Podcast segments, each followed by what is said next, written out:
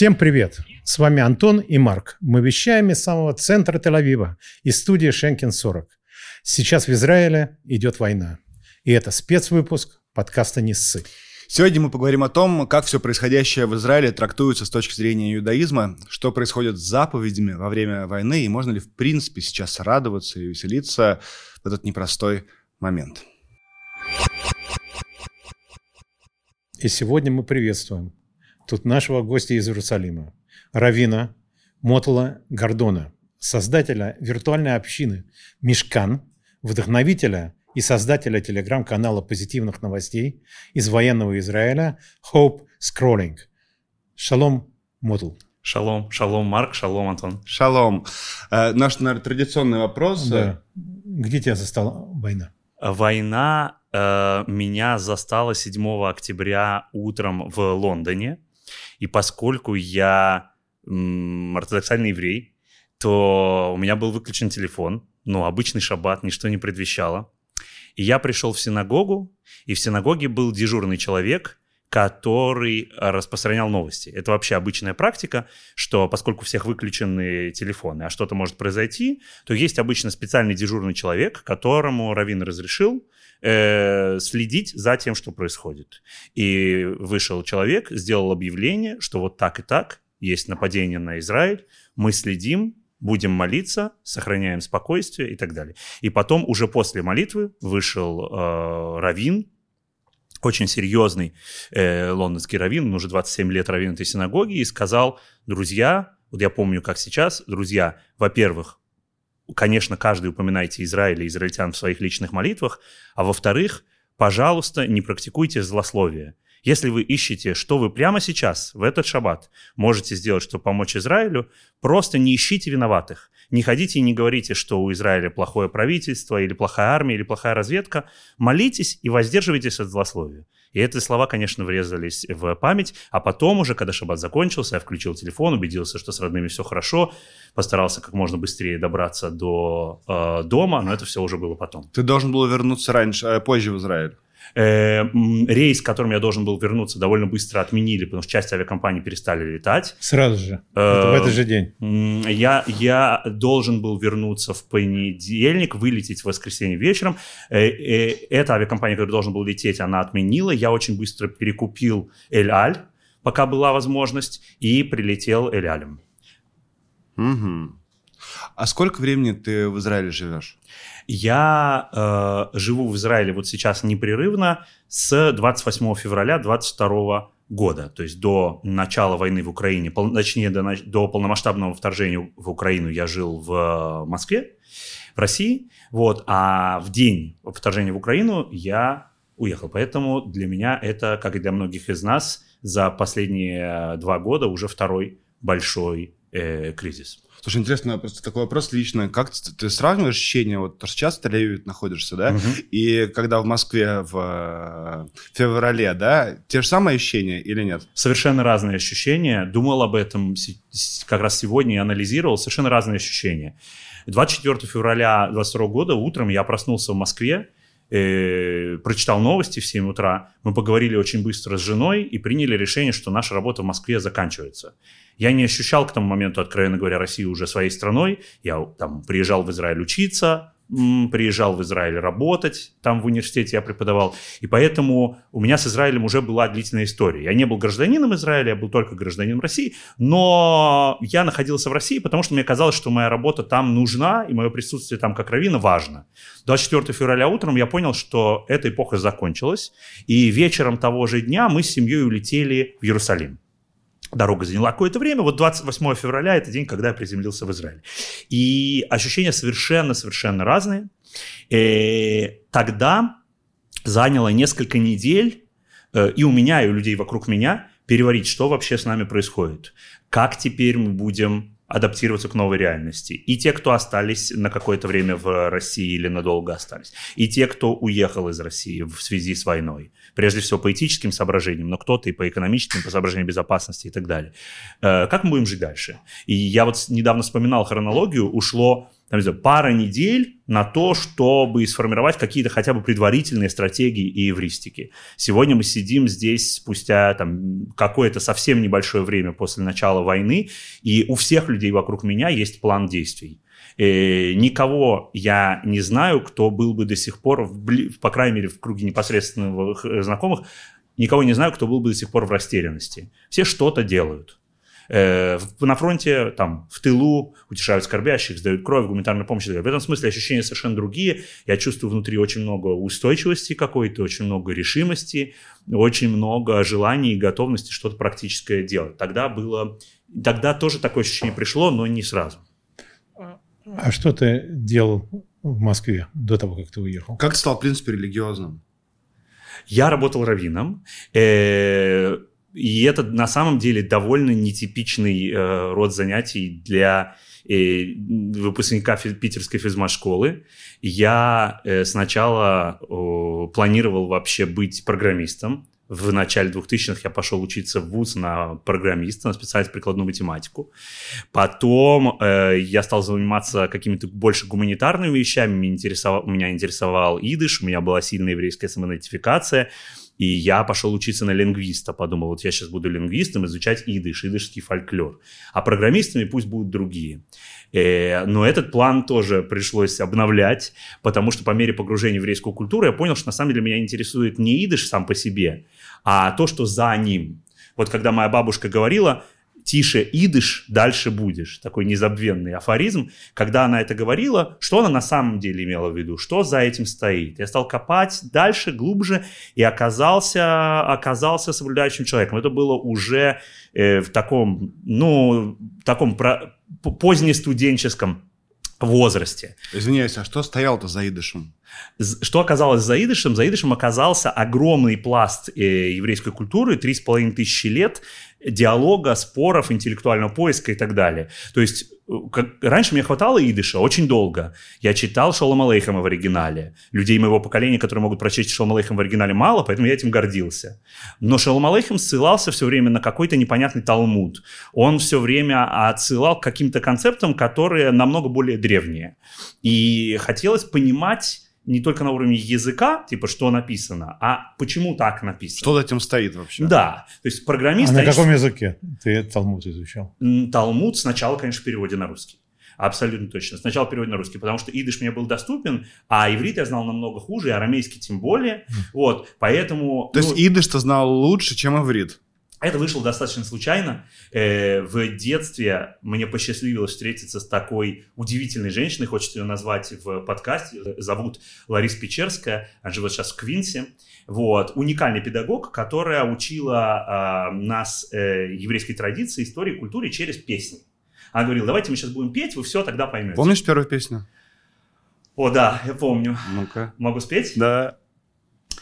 Amol is given a Meise, die Meise is gar nicht freilich, die Meise hebt sich honet, mit a jüdischen Meilech.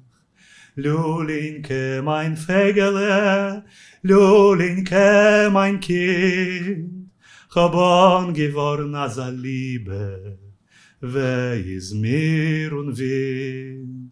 Уверен, что вы оба понимаете идыш, но для слушателей переведем. Ну, мурашки у меня точно пошли. Можно, да, перевод еще? Еврейская душа... Хорошо поют. Хорошо. Хорошо поют. Еврейская душа понимает идыш, но переведем на всякий А случай. идыш у тебя литовский, да, все-таки? Э, Это, вот это сейчас литовский Литовский идыш. Так про что песня-то?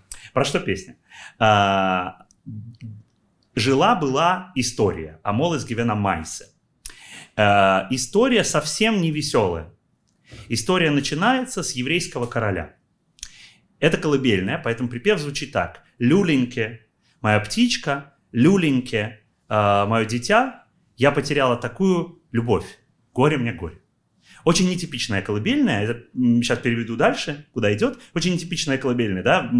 Э, Мало у какого народа можем представить себе маму, которая Ну делится да. этим с ребенком. Ребенок, по идее, должен поплакать еще перед сном. А он и так плачет. А, окей, Да. хорошо. То есть, но она его не успокаивает, она рассказывает ему историю. История продолжается так. У короля была королева. У королевы был виноградник. В винограднике было дерево. Люленькая моя птичка, люленькая мое дитя. А на дереве была веточка. На веточке было гнездышко. В гнездышке жила птичка. Люленьке мое дитя. А... Король умер. Королева сбилась с пути. Веточка сломалась, а птичка улетела. Спи, мое дитя, спи, моя птичка. Я потеряла такую любовь. Горе мне горе. Еврейская мама готовит ребенка к реальной жизни. Э, когда мы маленькие, то иногда нам показывают мир через своего рода розовые очки. Чувак, все будет хорошо, never again, значит, дыши, живи, ходи, пей смузи. Вот. А в этой колыбельной еврейская мама поет ребенку, мир сложное место. Птички иногда улетают, веточки ломаются, королевы сбиваются с пути, а короли умирают. И тем не менее ты спи. Все на самом деле будет нормально, несмотря на это. Это была моя первая еврейская песня. Оба-на. Я запомню. Запомни, пожалуйста. Да. Хотя с розовыми очками так не хочется расставаться. Очень говоря. не хочется расставаться с розовыми очками. Я вот до сих пор хожу в очках, но, по крайней мере, уже не в розовых. А так... ты в розовых очках? Я, я да. Я да. Так вот, идыш, я хочу просто на твой вопрос ответить первоначальный, что как получилось-то, что я идыш знал чуть лучше, чем иврит, потому что мне эти песни очень понравились, и я в 12 лет стал идыш уже изучать систематически, как язык. Нашел каких-то бабушек, которые... Тебе говорили... было 12 лет. Мне было 12 лет. Так. 5 было, когда я услышал эту песню, но языка, языку нас не учили. А в 12 лет, систематически, а в 12 лет я решил, ну что это, я знаю много песен уже к тому моменту, языка не знаю, не могу на нем говорить, говорить понимаю смысл конкретных песен, смысл отдельных слов нет. А, выучил язык, в 16 лет стал его преподавать детям, потом приезжал сюда преподавать его студентам на летней программе в Талевский университет несколько раз, вот, и общался с хасидами в Бора-парке и в Мэшарим, в религиозных районах Нью-Йорка и Иерусалима, общался с пожилыми бабушками в Черновцах, Виннице, в Украину, ездил, искал выживших э, людей, которые Uh, действительно могут говорить на идыше. Искал таких обобщенных бабушек, потому что мои бабушка и дедушка не очень со мной говорили на идыше. Искал таких, которые бы со мной поговорили. А потом вот решил копнуть глубже идыша. Теперь вернемся вот, собственно, к Талмуду. Решил копнуть глубже идыша. И оказалось, что весь этот идыш не случайно. Что вот эта сила песни этой, которую мы интуитивно чувствуем, и которая, как ты говоришь, вот так пробирает, ты говоришь, я это запомню, она на самом деле базируется на каких-то невидимых слоях. Что вот есть эти 9 десятых айсберга, которые под водой. И только из-за них есть вот эта 1 десятая. И я полез туда под воду, и оказалось, что там Талмуд, оказалось, что там Тора, оказалось, что там такое, прежде всего, интеллектуальное богатство, которое хочется трогать. Если ты русскоязычный парень, который живет, тем более, там, знаю, в Москве или в Питере, ты вряд ли ассоциируешь с религией, даже с иудаизмом, что-то такое интеллектуальное. Вот. А тут э, вдруг оказалось, что на самом деле еврейская традиция, цивилизация, культура – это огромная пища для ума, огромная пища для поиска себя, поиска своей идентичности, поиска своего пути. И вот я в это погрузился, и в результате стал соблюдающим человеком, и долго ли, коротко ли э, стал э, помогать э, находить этот путь другим людям тоже, а это, собственно, то, чем занимается Рави. Можно я перейду к, к 7 октября, к тому, что случилось? Э, я у многих читаю, значит, если Бог есть, Почему он допустил Холокост? Почему он допустил э, огромное, огромное количество жертв сейчас? Как на это найти ответ? Я э, взял несколько секунд паузы, которую, надеюсь, не вырежет режиссер монтажа, потому что я думаю, что правильно, отвечая на этот вопрос, брать несколько секунд паузы. Нам всем больно, нам тяжело, и мы ищем виноватых. Для кого-то виноваты и Биби, для кого-то виноватый Бог, для кого-то, я надеюсь, виноватые все-таки террористы. Вот. Мы ищем ответственных, и мы ищем ответы. И это абсолютно уместный вопрос. С моей точки зрения, Бог посылает нам большие и сложные испытания. Он э, помещает нас в мир, в котором опасно быть в розовых очках. Он дает нам возможность влиять на события, дает нам возможность предотвращать определенные события, но если мы были беспечны и не предотвратили определенные события, вопросы не к Богу.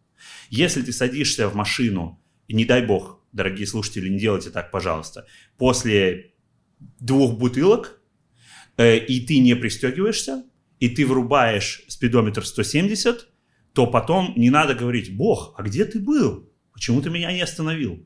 Ты принял решение, Бог дал тебе возможность свободы выбора, и в этом красота, на самом деле, еврейского взгляда на жизнь и красота иудаизма. Никто у нас не избирает свободу выбора. А, соответственно, когда происходят такие вещи, мы должны себя спросить, где, на каком повороте лично я мог повести себя по-другому.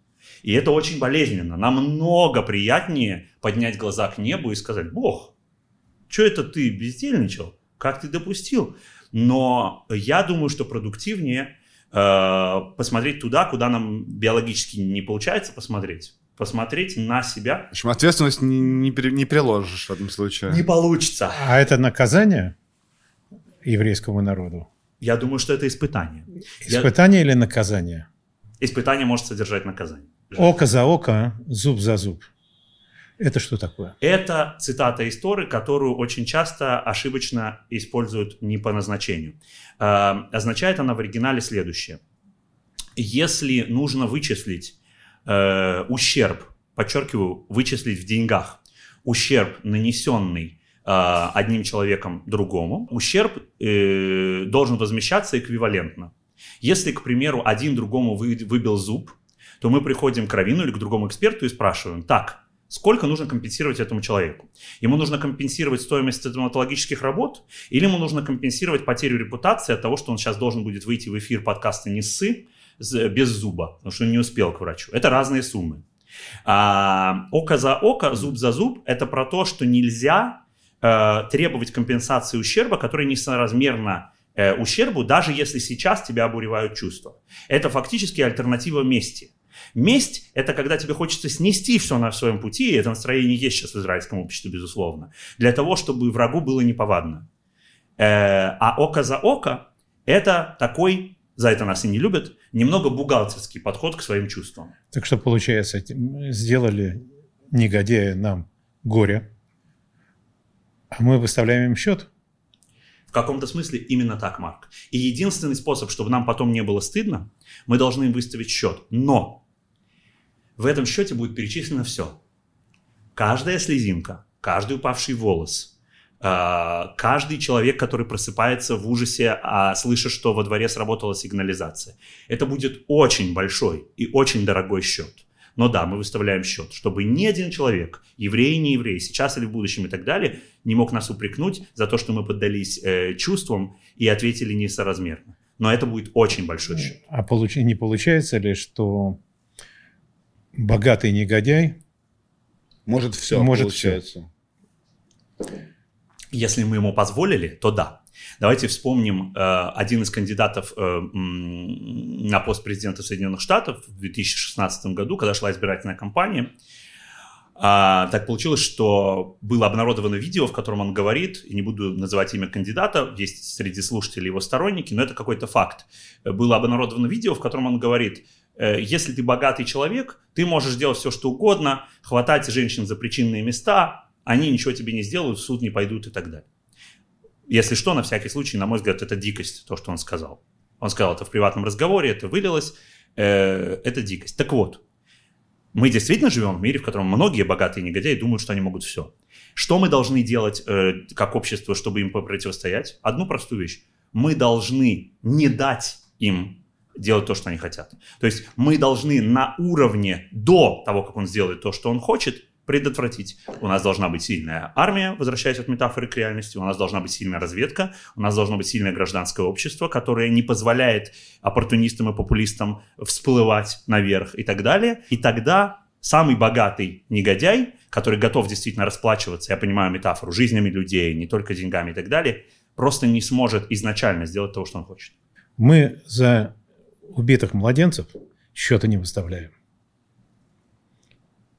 Мы предотвратим то, что будет, чтобы этого никогда больше не случилось, а негодяев надо наказать. Что значит счет? Какой счет мы будем Тогда давайте в протокол запишем, ребята, для слушателей, что если вас покоробило слово «счет», то Марк с вами, он слышит, что оно вас может покоробить, и он хочет уточнений, что такое счет. Если вдруг кому-то кажется, что такая формулировка не подразумевает уничтожение террористов, то этот человек, ему э, стоит вслушаться внимательнее, почитать разные книги, в которых э, выставить счет понимается очень широко, метафорически. Я здесь не для того, чтобы дополнительно раскачивать ситуацию в обществе и быть еще одним человеком, который кричит, давайте уничтожим тех, давайте уничтожим этих. Но если из моих слов не читается, что мы уничтожим э, террористов, людей непосредственно ответственных за гибель детей, то Марк абсолютно прав, пусть это прозвучит явным образом, чтобы мы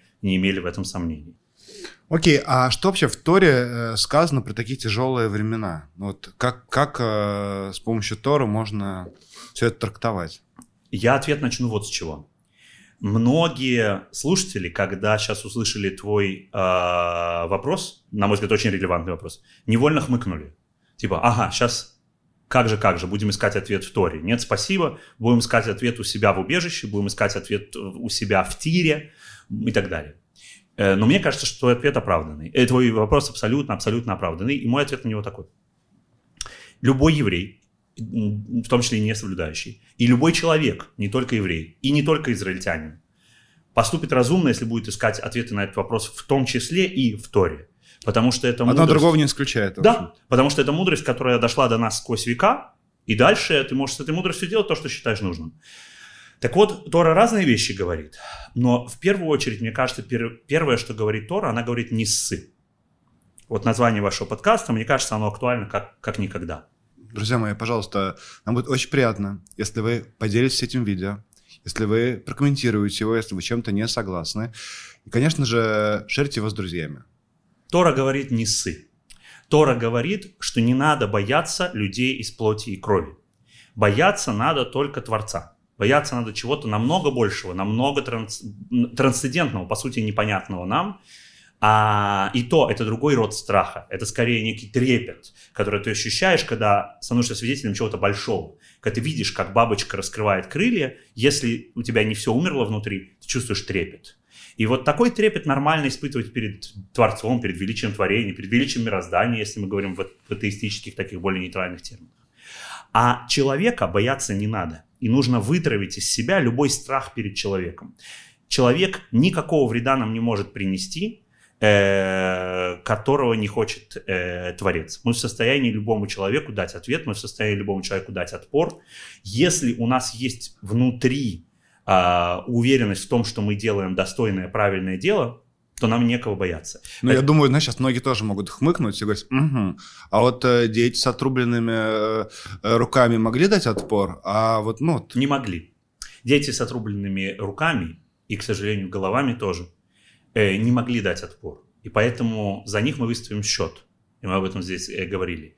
Но у детей э, у этих детей есть родственники, и эти родственники – это весь еврейский народ. И мы, как еврейский народ, можем дать отпор. Мы все видели разные картинки в интернете на этой неделе. Мне попалась одна картинка, где написано по-английски «You asking me uh, if my family is okay. My family is 10 million people now. We are not okay». Мне очень-очень понравилась картинка. Переведем на всякий случай для всех. И вы спрашиваете меня, в порядке ли моя семья. Моя семья сегодня это 10 миллионов человек. Мы не в порядке. Так вот, э, у этих ребят, у этих э, невинных людей, э, которые, будь они дети, подростки, взрослые, у которых была впереди целая жизнь, у них у большинства не было никакой возможности в этот момент нападения защитить себя и уцелеть. У них не получилось уцелеть но мы как народ несем полную ответственность за то, чтобы защитить всех будущих жертв и, разумеется, взять счет за тех, которые уже случились. Соответственно, пронесы. Возвращаясь к вопросу. Пункт первый. Никого не боимся. Вот буквально от слова, от слова никого. Встаем перед зеркалом и повторяем себе много-много-много раз. Без, без, без Кашпировского, без гуру, без коучей. Им сейчас есть чем заняться. Они все грузят тоже, я надеюсь, гуманитарную помощь. А, сдают кровь. Просто сами встаем перед зеркалом и говорим себе «не сы». И это 80% ответа. 80%. Дальше Тора говорит еще разные интересные вещи. А, Тора говорит, что у каждого есть э, в, э, здесь на земле предназначение. Каждый спустился в этот мир для чего-то. Вы, например, оба феноменально умеете разговаривать с людьми, задавать вопросы. Э, другие умеют фотографировать, третьи умеют писать программный код и так далее. Каждый должен сегодня спросить себя, в чем его предназначение. Э, не только Тора, но и многие комментаторы Тора очень много об этом говорят. Что нет ни одной души, которая спустилась в мир просто так, она спустилась в мир для чего-то. Только надо понять, для чего. Нам же ну, не, не дают с собой бумажку с Э, а хотелось бы. А хотелось бы. Mm-hmm. Как жена дает некоторым э, семьянинам. Что купить? Что э... купить, да-да-да. Купи, пожалуйста, молоко, яйца и так далее. Я вот без такой бумажки не хожу в, в магазин, mm-hmm. вот, потому что э, потом просто можно не возвращаться иначе. Вот э, есть бумажка, идем по списку. Всевышний не дает нам этот шопинг-лист. Теперь, возвращаясь к, к ответу на вопрос Антона про то, что Тора говорит, первое, не бояться, второе, каждому найти свой путь, каждому найти свое место. Э, и это самое сложное. Потому что, да, потому что иногда хочется забраться под одеяло и сказать, разберитесь без меня, я не могу, я не понимаю, зачем я вообще здесь, я не понимаю, что мне делать, пусть сильные решают и так далее. У каждого есть какая-то роль. У кого-то роль успокаивать детей, у кого-то роль чистить ботинки. И в первый день э, войны в, в Украине, вторжения в Украину, мне позвонила журналистка и спросила э, с порога, буквально не дав отдышаться, что делать, когда рушится мир. Там были в тот момент люди и в Украине, и, надо сказать, в Беларуси, и в России тоже, которые ощущали, что мир рушится. Я ответил вещи, которые мне кажутся стратегиями в этой ситуации, но одна формулировка, которая так, когда, тогда родилась, она актуальна и сегодня. Нужны в том числе люди, которые будут, несмотря ни на что, печь хлеб и играть музыку на улицах. Они нам обязательно нужны, даже в эпоху траура. Да, это будет другая музыка, Сегодня будем играть Атикву или играть какие-то печальные мелодии. А когда мы победим, мы будем танцевать на улицах и играть свадебную музыку. Но люди, которые пекут хлеб и играют музыку, очень нужны. И если человек, который печет хлеб, закроет свою пекарню и скажет, сейчас не до хлеба, возможно, в этот момент он изменит своему предназначению. Это не то, что должно происходить. Мы будем печь хлеб на зло, это будет хлеб любви, это будет хлеб надежды, это будет потом обязательно хлеб ну, про хлеб понял, а петь на зло? И петь тоже надо на зло. Давай тогда перейдем к твоему каналу Хоп Скроллинг, э, который тоже во многом на зло. Э, ты идейный вдохновитель, создатель телеграм-канала позитивных новостей, если вдруг вы не видели еще, там не были в этом телеграм-канале Хоп Скроллинг, очень рекомендуем. Э, мне это очень успокаивает, спасибо большое. Это во-первых. Во-вторых, надо отметить, что это один из самых успешных медиапроектов, как это ни странно, в Израиле за последнее время, за неделю 30 тысяч подписчиков. Э, поздравляем. Как тебе пришла вообще в голову мысль э, создать его? Все самые лучшие идеи рождаются в э, разговорах с интересными людьми. И поэтому я здесь, потому что мне хотелось поговорить с вами, и чтобы наш разговор тоже родил новые идеи. Эта идея родилась в разговоре с моим другом по имени Даниил Рубинштейн. Мы с ним состоим в одном чате, в чате нашей вот общины, которую вы упомянули в начале, распределенный по глобусу а, общине Мешкан. И в этом чате я опубликовал новость про то, как э, в первый день войны, второй день войны, а, один человек, имени которого, к сожалению, сейчас не помню, э, но он заслуживает того, чтобы мы знали его имя, написал в группе Secret Jerusalem, нашей локальной иерусалимской группе, ребята, у кого, и девчонки, у кого призвали э, мужей, там, друзей и так далее сейчас прямо из резерва, и они уехали, не успев разобрать суку, дайте ваш адрес, дайте телефон, я приеду с детьми, и мы разберем вашу суку. А суку бывает намного сложнее разобрать, чем собрать. Это такая временная конструкция, но это ничего более постоянного, чем временный. И они ездили по городу и разбирали эту суку. Каждому. И я сделал скриншот и отправил в нашу группу общины. И Даня пишет, знаешь, а вот я бы так хотел канал, в котором будут только такие новости. И я практически на автомате в ту же секунду просто открыл интерфейс Телеграма. Он сказал даже не doom скроллинг, а hope скроллинг. Я промежуток между стимулом и реакцией был нулевым. Я открыл интерфейс Телеграма, создал канал, спасибо платформе Телеграм, что может сделать любой бесплатно. Э, назвал его Hope Scrolling и прислал Дане ссылку. Канал есть, давай вместе наполнять. Так начался так начался этот э, проект. И, и как тогда появились подписчики? Э, поскольку у нас был чат общины, то ребята из общины стали его наполнять. Сначала и мы пригласили всех э, желающих из общины становиться администраторами канала. Их сразу же почти стало 10 человек, сейчас уже 15. И потом к ним присоединились еще десятки волонтеров, я про это расскажу. И а, с самого начала мы договорились, что это коллективное творчество. Мы вместе а, делаем продукт, который направлен на то, чтобы дать людям надежду, который направлен на то, чтобы спастись от дум-скроллинга. А сегодня, об этом тоже расскажу, если будет интересно, это еще и продукт, помогающий обществу сплотиться, самоорганизоваться, поддерживающий низовые инициативы, выступающий платформой для волонтерских проектов и так далее. Это не коммерческий проект. Полностью не коммерческий, полностью волонтерский проект, и так и останется. Пожалуйста, от него могут быть какие-то спин-оффы впоследствии, могут делать какие-то люди коммерческие, об этом будет явным образом написано. Сам проект – полностью волонтерский, полностью некоммерческий, это заложено в его концепцию, и это не меняется. Значит, как там появились подписчики? Один из этих администраторов, один из этих 15 человек, не спрашивая меня, просто разместил в своем канале, там довольно большой канал, ссылку и написал, смотрите, появился такой новый канал, канал Hope Scrolling, в нем только что вышла вот такая новость. Всем привет, типа. И люди стали лавинообразно добавляться, потом другие наши друзья и друзья друзей стали писать, ой, я случайно нашел такой канал и так далее. И были дни, когда, и сейчас есть дни, когда прибавляется за один день по несколько тысяч человек. Мы знаем, что это не наша заслуга, мы знаем, что это просто очень сильная потребность. И, к сожалению, она никуда не денется. Откуда не... вы берете новости? А, откуда мы берем новости? Сначала мы просто сами мониторили ивритоязычный, англоязычный сегмент сети, в том числе социальных сетей, и переводили на русский язык новости, которых еще не было в русскоязычных источниках. Иногда в отдельных случаях брали из русскоязычных источников, если что-то вышло только что, и оно еще мало людей видело, и мы хотим, чтобы видело больше людей. Но в целом мы одновременно с каналом практически сразу в тот же день, на несколько часов позже, создали бота. Э, в Телеграме есть такой функционал, бот. Это фактически почтовый ящик. И ты можешь переписываться с ним как с человеком, э, и можешь посылать ему так же, как ты пересылаешь в личку, э, так же, как я тебе пересылаю в личку только что найденный какой-то мем или тебе, я могу переслать в бота. И привет, бот, я такую новость там увидел. И бот такой, о, спасибо, наш бот пишет каждому, кто прислал новость, спасибо, вы великолепны, дело сделано. Вот. Это такая мелочь, но это очень важно. Нам приходят сотни сообщений с оригинальным контентом. Люди пишут, у моих друзей на военной базе приезжал актер Авива Луш. Авива Луш, не знаю, понимаешь ли ты по-русски, спасибо тебе, ты крутой. Значит, актер, телеведущий, израильский музыкант.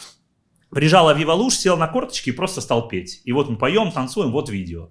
А, другие ребята пишут, у нас а, на станции сдачи крови, значит, в Тель-Авиве у одной девочки день рождения, и как только об этом услышали медсестры, сразу все пустились в пляс. Знаешь что, я предлагаю посмотреть немножечко истории и новостей из э, твоего канала. Нашего канала. Вот, вот что это, это Лондон. Что это мы сейчас видим? Это Лондон, митинг у главного офиса вещательной корпорации BBC. А, как видите, очень-очень много людей и очень много молодых людей, в том числе очень много флагов Они Израиля. пришли а, поддержать протестовать, Израиль, поддержать Израиль и протестовать против однобокого освещения событий. Если кто-то из корпорации BBC нас слушает, пожалуйста, не обижайтесь. Надеюсь, что к моменту выхода интервью в эфир вы уже исправились, но у нас к вам были вопросы в Лондоне 16 октября вечером. И, а, значит, здесь не только израильские флаги, здесь еще и плакаты с фотографиями заложников, а еще тут есть плакат, который на это видео не попал, но он чудесный, а, на нем просто написано «Хумус, not Хамас». Мы ждем времена, когда в повестке дня будет снова хумус и не будет Хамаса. Очень-очень понятный объединяющий так, мысль. Это, это Авива Луш, как раз, который я называл. Что здесь происходит? Они поют песню «Коло лам куло». Очень-очень красивая песня, э, но они ее переделали. Э, в песне изначально поется «Весь мир – очень узкий мост, и самое главное – не бояться». А они переделали «Весь мир» и дальше они называют символ своего подразделения, и самое главное – не бояться. И это спонтанно родилось здесь и сейчас. И они настолько переполнены эмоциями, что в какой-то момент этого видео они перестают сидеть на корточках, они спонтанно начинают подпрыгивать. И это есть наш ответ на ситуацию катастрофы. Есть такой великий исследователь, а, значит, еврейской культуры, литературы Дэвид Роскис. Тоже, если слушает, ему привет. Значит, он написал книгу Against the Apocalypse, Against the Apocalypse, еврейский ответ на ситуацию катастрофы.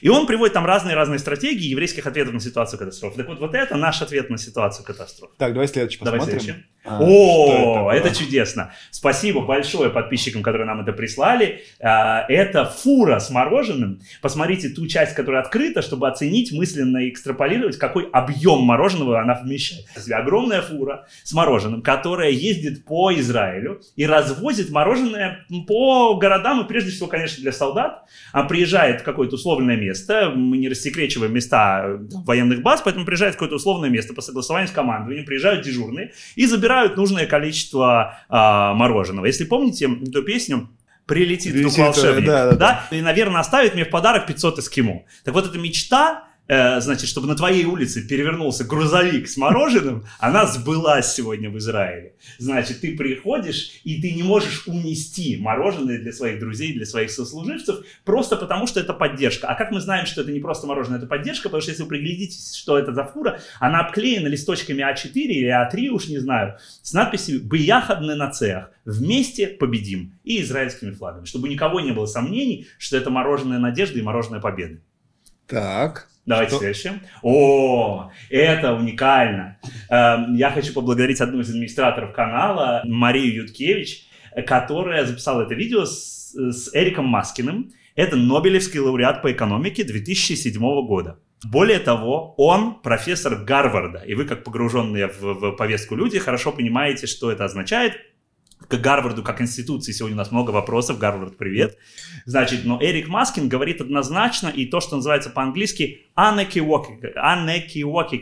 Нет, все будут смеяться, сделаем из этого мем. Я не в состоянии произнести это слово. Короче, без экивоков он говорит, я с вами сегодня, Израиль и израильтяне, мы победим варваров, а, и голос науки, голос здравого смысла, мы хотим в 21 веке надеяться, что ученые с нами. Ученый мирового уровня ясно и однозначно говорит, где сейчас белое и где сейчас черное. Почему для меня особенно дорого это видео? Потому что Гарвард находится не в Израиле пока что, а Гарвард находится в э, штате Массачусетс. И мы русскоязычный канал. И для нашего русскоязычного канала эксклюзивно Эрик Маскин записал это видео, и мы его первые разместили не только в русскоязычном сегменте, а вообще. И это как раз то направление, куда развивается наш канал. Мы решили, надоело сидеть в русскоязычном гетто. Надоело вот так вот плечики сжимать, и те, кто будет смотреть видео, а не слушать аудио, они знают, что я иногда по-прежнему плечики так сжимаю. Это вот рефлекс, будем от него избавляться. Плечики надо расправлять и э, говорить со всем миром о том, что такое сегодня Израиль и израильтяне, и почему то, что делает сегодня Израиль и израильтяне, делают не только для Израиля и для евреев, а для всего мира. Эрик Маскин это понимает, и мы знаем, что в мире есть много других друзей Израиля, мы их ищем, даем им голос, размещаем видео с ними в канале. А вот еще хочу показать один э, скриншот, все время, как называется, скриншот, да? Значит, э, можешь сказать, что, что это такое, что это что за история этого скриншота, да? Это замечательная история. Во-первых, хочу сказать огромное спасибо ребятам, которые инициировали проект, о котором тут идет э, речь. Девушки, э, новые репатриантки, э, думали, чем помочь э, Израилю. Найти свое как раз вот... Э... Найти, о, точно найти, э, вот есть пекари, они пекут, есть э, певцы, они поют, а что делать нам? И девушки сказали, ну вот, наверное, на военных базах сейчас некоторым грустно, мы сделаем закрытый канал с нюцами, вот. Если, если вдруг кто-то не знает, что такое нюцы, да, это, ну, как бы голые фотки, как бы скажем Да, так. обнаженная натура. Сим... Да. Э, вообще древний жанр, великий да. жанр. Значит, пожалуйста, Микеланджело там и так далее. Э, надеюсь, Микеланджело не обидится. Вот. Уже нет. И никто не решит, что я настолько дремучий. Главное, не говорите Микеланджело, пожалуйста. Никто не решит, что я настолько дремучий, значит, религиозный человек, что не в состоянии отличить, значит, Микеланджело от канала с нюцами. Значит, ну есть что-то общее. Вот, э, вот Микеланджело, кстати, пример человека, который знал, в чем его предназначение, э, и не стеснялся этого. И э, девчонки сказали, мы сделаем канал с нюцами, закрытый, только для ребят, которые сейчас э, на фронте, а не в тылу. Ребята, которые в тылу, обойдутся. Вот, но ребята, которые на фронте, у них есть некоторые ограничения, давайте им хоть как-то поможем. Мы сделали закрытый канал с нюцами. И в какой-то момент а, инициаторы нам прислали, разумеется, сразу же скриншот с восторгом, наши подписчики, смотрите, канал с нюцами, как здорово. Вы опубликовали? Нет, нет. У нас есть редакторы, у нас есть волонтерская команда редакторов, которая зашла в этот канал с нюцами посмотреть, чисто посмотреть, ну, вот, значит, проверить, верифицировать, вот, и смотрят, а там только девочки. И получается, что канал транслирует, а еще раз, не обижайтесь создатели канала, канал транслирует стереотип, что солдат это А, мальчик, Б, гетеросексуальный мальчик. Теперь, секундочку, мы, Израиль, мы больше этого, мы шире этого. У нас в армии служат девочки, может быть, есть люди, которые идентифицируют себя как небинарные персоны. Ради бога, сейчас тем более во время войны уж точно не будем вокруг этого разводить тут дискуссии. Ради бога, пожалуйста. Есть э, люди одной ориентации, другой ориентации. Какой мы, мы, Хоп Скроллинг, несем ответственность перед нашими подписчиками? Как мы будем усиливать? То есть ты сексизм глядел? Да. Ну, нет, нет, нет, еще раз, никого не хочу обидеть. Не, Но мы не имеем права мы сортируем новости, мы верифицируем, мы не имеем права, только не убирай скриншот, сейчас объясню, что на скриншоте, мы и, не имеем права транслировать стереотипы. Мы не имеем права выходить и говорить, а вот там, не знаю, марокканские евреи, у них какая-то другая еда там, или не знаю, э, хотя у нас был пост про еду сефардов и ашкеназов, но потом мы на самом деле раскаялись. Значит, мы не должны э, те или иные стереотипы давать им силу. Потому что сейчас мы должны искать вещи, которые объединяют. Если канал с нюцами объединяет, ради бога. Но если даже такая прекрасная вещь, как канал с нюцами разъединяет, то нет. Так вот, что на скриншоте? Э, и девочки-основательницы проекта, они решили спросить у меня, как у Равина, что вы думаете о нашей инициативе? Окей ли это с вашей точки зрения? Ну, как вы догадываетесь, э, поскольку я Равин, люди обычно, когда задают такой вопрос, они имеют в виду, типа, вот канал с нюцами, это уже too much, слишком или нет? То есть, типа, это вообще кошерно, нет и так далее. Мой ответ был очень простой. Если у вас есть нюцы для девочек и небинарных персон, не только для мальчиков, то мега окей. Теперь, что я имею в виду? Я а, имею ну, в виду... обещают апгрейд какой-то. А там уже есть апгрейд, мы, э, но пока не совсем такой, ага, как, okay. Э, как э, хотелось бы апгрейд, мы пока не постили. Но, но нижнее сообщение мы не запостили пока что только из-за этого. Нам сразу прислали скрин. Но мы не хотим транслировать, что стереотип, стереотип, что солдат обязательно. Вот и все. А можете задать вопрос? Конечно. А Тора? Тора. Она не транслирует стереотипы? Тора не транслирует стереотипы. По определению. Сейчас объясню. Тора вообще э, не транслирует ничего вторичного. Тора – это первоисточник. Теперь, привет всем исследователям, библейским критикам, которые сейчас вздохнули. Э, значит, и, э, естественно, мы сравниваем Тору с другими древними текстами и так далее. Но э, моя вера и мое понимание мира зиждется на том, что Тора – это какой-то абсолютный текст. Теперь, а вот интерпретировать его – это дело людей. Соответственно, я вам приведу пример. Э, когда Тора, например, говорит, не ложись с мужчиной, как с женщиной, там, ибо это мерзость и так далее, то можно сказать, ага, Бог тоже гомофоб, да? И все, что ЛГБТ, это не богоугодное дело. А можно сказать, секундочку, Бог запрещает мальчикам анальный секс.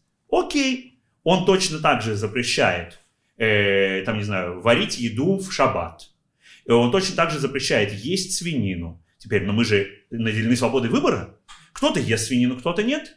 И что? Мы теперь будем людей шеймить за то, что они идут, едят свинину или зажигают и, и, в огонь шаббат? Вот можно как раз конкретно да. вот про, про заповеди угу. и войну. Есть ли сейчас какие-то послабления, да, скажем так? Да, безусловно. И самый простой пример – это э, телефон. Сегодня невозможно жизнь современного человека без мобильного устройства, которое он держит в кармане или как-то на теле. И у кого-то это часы, у кого-то это телефон. Для соблюдающего еврея, соблюдающего заповеди еврея в, в шаббат обычно консенсус, что этот девайс выключается и кладется на полку. Почему? Прежде всего, потому что это девайс, который нас связывает с буднями. Шаббат – это день отдыха. Если ты скроллишь целый, э, целую неделю новости, даже такие прекрасные, как хоп-скроллинг, от этого тоже надо отдыхать иногда. Как говорил Козьма Прутков, если у тебя есть фонтан, заткни его, дай отдохнуть и фонтан. Вот, значит, вот это оно. Дай отдохнуть телефону тоже. Он вообще не подписывался с утра до вечера батарейку жечь. Теперь, но это не касается а, военного времени, вот в каком смысле. Авторитетные раввины говорят совершенно однозначно, что во, время во время войны хотя бы один телефон в каждом доме, в каждом домохозяйстве должен быть включен не для того, чтобы смотреть там нюцы, э, значит, или даже э, поддерживающие видео с танцующими, значит, медсестрами и солдатами в, пол, при полном обмундировании, а для того, чтобы, если что, получить информацию о том, что происходит, получить уведомление о том, что надо в убежище или для чего-то еще такого. Поэтому заповеди сами по себе остаются неизменными, но в них заложен потенциал, это прописано, это называется пикуах нефиш, спасение жизни. В них заложен потенциал для того, чтобы они модифицировались в экстренной ситуации. Это так и написано. То есть сам текст Торы, очень упрощенно говоря, содержит такую инструкцию. Первое. В шаббат убирай телефон. Второе. Если происходит э, такая вещь, из-за которой твой убранный телефон приведет к твоей гибели, не слушай пункт первый, делай то, что требуется. Не только к твоей, а может быть еще к чьей. А, абсолютно верно. Очень правильное уточнение, Марк. Совершенно только, не, не только своей жизни, а спасение жизни другого в том числе. Есть безусловные запреты, которые... Есть ли да. безусловный запрет? Да. Есть три безусловных запрета. Очень упрощенно говоря, это убийство ради убийства, инцест и другие, и некоторые другие виды м, запрещенных связей, такие как зоофилия и идолопоклонство. Вот это три вещи, которые, если тебе говорят, так, смотри, я сейчас лишу тебя жизни и пощажу тебя только, если ты сделаешь одну из этих трех вещей, еврей в этот момент должен сказать «Шма Исраиль Шем Элкейн Шем Ихад», и делайте со мной все, что хотите. Это называется кидуш Ашем. Вот это три исключения. Еще три... раз. Убийство ради убийства. Убийство ради убийства. Инцест и ряд других запрещенных Запрещен. сексуальных связей. И, и идолопоклонство. идолопоклонство. И э, на них не распространяется исключение, касающееся шабата, кашрута и так далее. Если речь идет о прямом спасении жизни, без разговоров э, делаем то, что нужно для спасения жизни. Я считаю, что идолопоклонство – это вообще номер один заповедь. Запрет идолопоклонства. Можешь ли ты объяснить нашим зрителям, почему? И слушателям. И слушателям, да. Потому что в такие тяжелые времена не у всех есть возможность смотреть, смотреть да, слушают фоном слушать, в том да. числе и так далее. Да.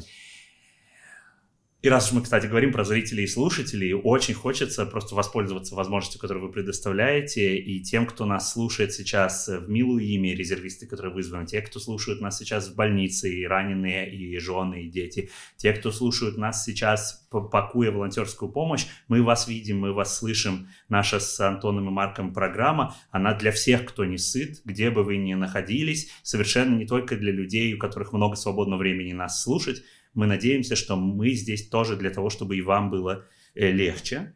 Э, отвечаю про идолопоклонство. Э, действительно фундаментальный и своевременный вопрос. Специфика иудаизма в том, что мы не позволяем нашему образу Бога стать чем-то земным, бытовым, упрощенным мы верим во что-то, во что на самом деле очень трудно верить. Верим во что-то трансцендентное, непознаваемое. Даже когда мы говорим «он», это очень условно. Эм, рисовать его запрещено, как вы знаете. У нас в телеграм-канале много картинок, ни на одной нет э, изображения Творца. Это не случайно.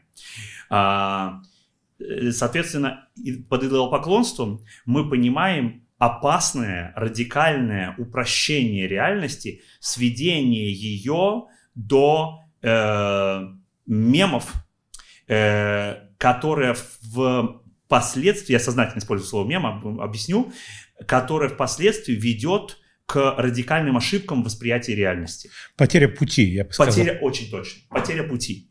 А, пока ты знаешь, что Всевышний трансцендентен, непознаваем, он окружает тебя со всех сторон, он как бы нигде и как бы везде, то ты можешь понять, в чем твоя ответственность. Ты идешь не за каким-то не за какой-то путеводной звездой, которую ты себе придумал, а ты фактически идешь за своим сердцем, за своей совестью. Иудаизм говорит человеку опираться на свою совесть. Не знаешь, как поступить, а, а попрись на свою совесть. На ту информацию, которая тебе доступна сейчас, и на твою совесть. А, а если человек идет за тем, что мы называем кумиром, за каким-то идолом, за каким-то образом, а, или, за, или за звездами, ага, солнце зашло, значит, я должен поступить так, солнце взошло, значит, я должен поступить так, то он просто теряет путь. И качество принимаемых им решений, оно очень сильно теряется. Поэтому действительно номер один, и вот это перечисление, которое я сказал для протокола, это перечисление в случайном порядке. Все эти три вещи они входят в запрещенный список. Если бы, Марк, я подумал о том, в каком порядке я бы сам хотел расположить, я бы тоже поставил идолопоклонство на первое место. Я, можно я вернусь к бытовым вопросам? Может, ты знаешь, есть какая статистика вот, э, ортодоксальных религиозных сейчас в армии много или, или, или нет? Или это исключения какие-то? Я не знаю статистику, но я могу сказать свой круг общения. У меня есть э, несколько друзей, которые живут в религиозных э, поселениях, разных, на разных э, территориях, на разных частях mm-hmm. Израиля, в том числе и внутри зеленой черты. Эм, и они рассказали мне, что когда 7 октября все началось, очень быстро всем сообщили, э, что происходит. И когда в синагоге делать была Симхат Тура, там принято танцевать с Торой. Так вот, когда дело дошло к полудню до танцев с Торой, уже половины народа на них не было, потому что специальная машина объезжала, собирала резервистов, и они уезжали. То есть в религиозном поселке половины ребят не было уже к середине дня. Э, они уже 7 были, октября. 7 октября. Да. Поэтому я не готов экстраполировать, пусть статистику подведут Понятно, специалисты да. по факт-чекингу, но из моего круга общения то, что я э, вижу, вижу очень много религиозных ребят, которые без, без разговоров идут служить. Шаббат и армия. Там как-то это, как это происходит э, в армии? Я очень надеюсь, что ребята, которые сейчас нас слушают в армии, они найдут возможности в нам в бот, в скроллинг прислать какие-то свои истории про шаббат в армии, потому что я Э, не имею в этом отношении личного опыта, э, и э, скажу поэтому самыми общими словами. И мне доводилось быть в шаббат на военной базе в качестве гостя, и я видел, что ребята, даже если они служат в таких сложных местах, они берут время для того, чтобы ненадолго собраться вокруг стола, сделать кидуш, кто-то зажигает свечи, и сделать хотя бы минимальную церемонию, связанную с шаббатом. Есть в этой теме огромное количество всего, про что я сейчас не буду говорить, потому что я не разбираюсь, но настоящие эксперты по этой теме расскажут. Огромное количество всего, как армия обороны Израиля учитывает интересы соблюдающих мальчиков и девочек, давая им возможность всегда, когда возможно, уехать домой на шаббат. Как армия обороны Израиля учитывает интересы людей, не соблюдающих шаббат и так далее. Я здесь скажу только одно э, я сторонник того, чтобы интересы не соблюдающих людей, не верующих людей были максимально защищены, э, но также я считаю, что армия обороны Израиля в каком-то смысле уникальное в мировом масштабе явление, потому что это армия, опирающаяся не только на израильскую культуру, но и на многотысячелетнюю еврейскую культуру и постоянно ищущая пути эту еврейскую культуру э, воплощать и быть ей верной. Один пример приведу, он связан не с шаббатом, а с кашрутом, но тоже бытовой. Да в один из первых дней, буквально первые дни войны, мы запустили в канале новость про то, как один, один некошерный ресторан приготовил огромное количество порций еды, вкусной еды, отправил солдатам и вернули, потому что по стандартам а, Цагала э, нельзя некошерную еду. Потому что, ну, есть люди, которые соблюдают, они да. будут видеть, как ребята едят, им вкусно, пахнет и так далее. Мы хотим их уважать. Кошерную можно всем, некошерную э, не всем. А, поэтому это жесткий, строгий стандарт. Естественно, кроме абсолютно экстренных каких-то ситуаций. Еду отправили обратно. Ресторану было неприятно. И мы могли бы представить, что в мирное время владелец ресторана сказал бы, а, ну и ладно. Что сделал владелец ресторана? Он открыл карман, достал еще раз два раза такую же сумму и сказал, кашируем кухню, отправляем в два раза больше порций. И это то, что он сделал. Мы напостили про это канал. Поразительно. Да? Вот. Э, и, и что теперь, что сейчас происходит? Уже есть больше сотни ресторанов, а в одном только Тель-Авиве, которые так делают. Вот. Совершенно не считаю, что это благодаря нашему каналу информация распространялась Слушай, ну, в ивритоязычном сегменте прежде всего, но это очень показательный просто тренд. Если я правильно понимаю, твой канал не только развлекает, но там еще очень много есть ссылок и волонтерских, как люди могут помочь. Вот об этом тоже можешь рассказать? Я бы очень хотел про это рассказать, Антон Марк, потому что э, на самом деле, чем дальше, тем больше мы понимаем, что это то, зачем нам Творец, Вселенная, люди дали возможность этот канал создать. Э, в канале, при канале есть Hope Guide, как это называется. Э, Hope Guide — это постоянно пополняемая, as we speak, прямо сейчас пополняемая, верифицируемая, обновляемая э, база данных всех волонтерских инициатив по всему Израилю. Не только, далеко не только русскоязычных, далеко не, далеко не только связанных с армией. Это очень удобный каталог. Например, в нем есть раздел со смешным названием «Помощь Э, детям, э, пожилым детям и животным. Значит, ты открываешь, и мы животных любим. Ну, уважаем. спорно, кстати. Очень Спорно. спорно. Конечно. Э, так мы только хотим. Давайте устроим вокруг этого срач, э, потому что тогда ссылка на Hope Guide разойдется больше. Поэтому, если вы хотите по- по- возмутиться, пожалуйста, распространяйте ссылку на наш Hope Guide. Она будет в описании к видео. Вот. И возмущайтесь на здоровье, иначе как про нас узнают люди? Ты открываешь, а там три подраздела. Как помочь детям, как помочь пожилым и как помочь домашним питомцам, которые тоже остались в очень сложной ситуации, которых тоже очень жалко многих. Э, Парень уехал в Милуим, спешно отдал соседке э, щенка и сказал, он любит это, не любит это, у него не было времени больше ни на что. Соседка сама живет одна, ей некогда, она очень пожилая, болеет, она ищет дальше пристройство. Мы, есть целая цепочка, как это в Израиле сейчас происходит. Невероятно трогательно. Кто любит истории, связанные с животными, зайдите в Хоп Гайд, вы не будете разочарованы, там есть миллион способов помочь и получить помощь. Так вот, постоянно обновляемый гайд, специфика которого и уникальность которого не только в русскоязычном сегменте. Вот в чем. Мы безжалостно убираем оттуда инициативы, которые перестали быть актуальны. Группа друзей, не знаю, решила паковать коробки, а на следующий день они решили заняться чем-то другим, их инициатива перестала существовать.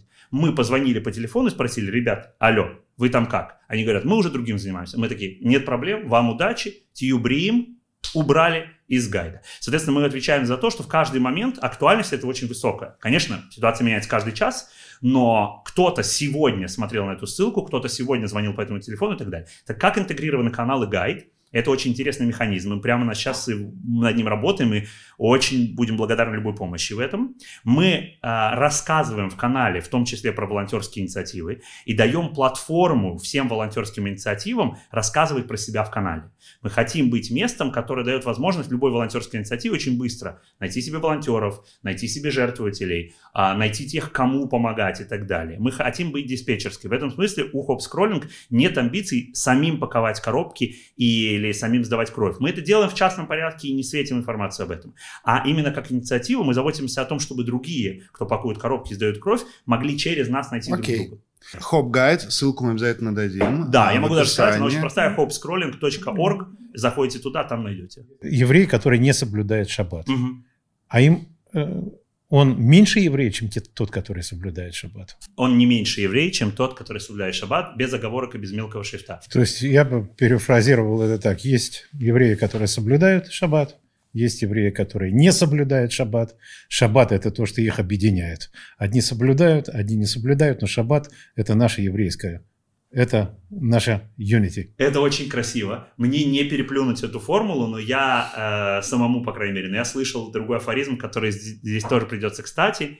Э, не столько евреи сохранили шаббат, сколько шаббат сохранил Сохранил евреев. Да, именно это я имел в виду. Я, я вот слушая все это, хочу пожелать э, сил, чтобы все это хватило на развитие и хоп-скроллинга, и другие твои проекты, чтобы все это шло, шло, развивалось, развивалось. И я лично не знаю, как вы, Марк, а я получил огромное удовольствие от общения с Мотом. я надеюсь, что Мотл будет у нас частым гостем здесь, и мы продолжим наши духоподъемные беседы. Спасибо большое, Антон, спасибо, Марк, спасибо всем. Спасибо.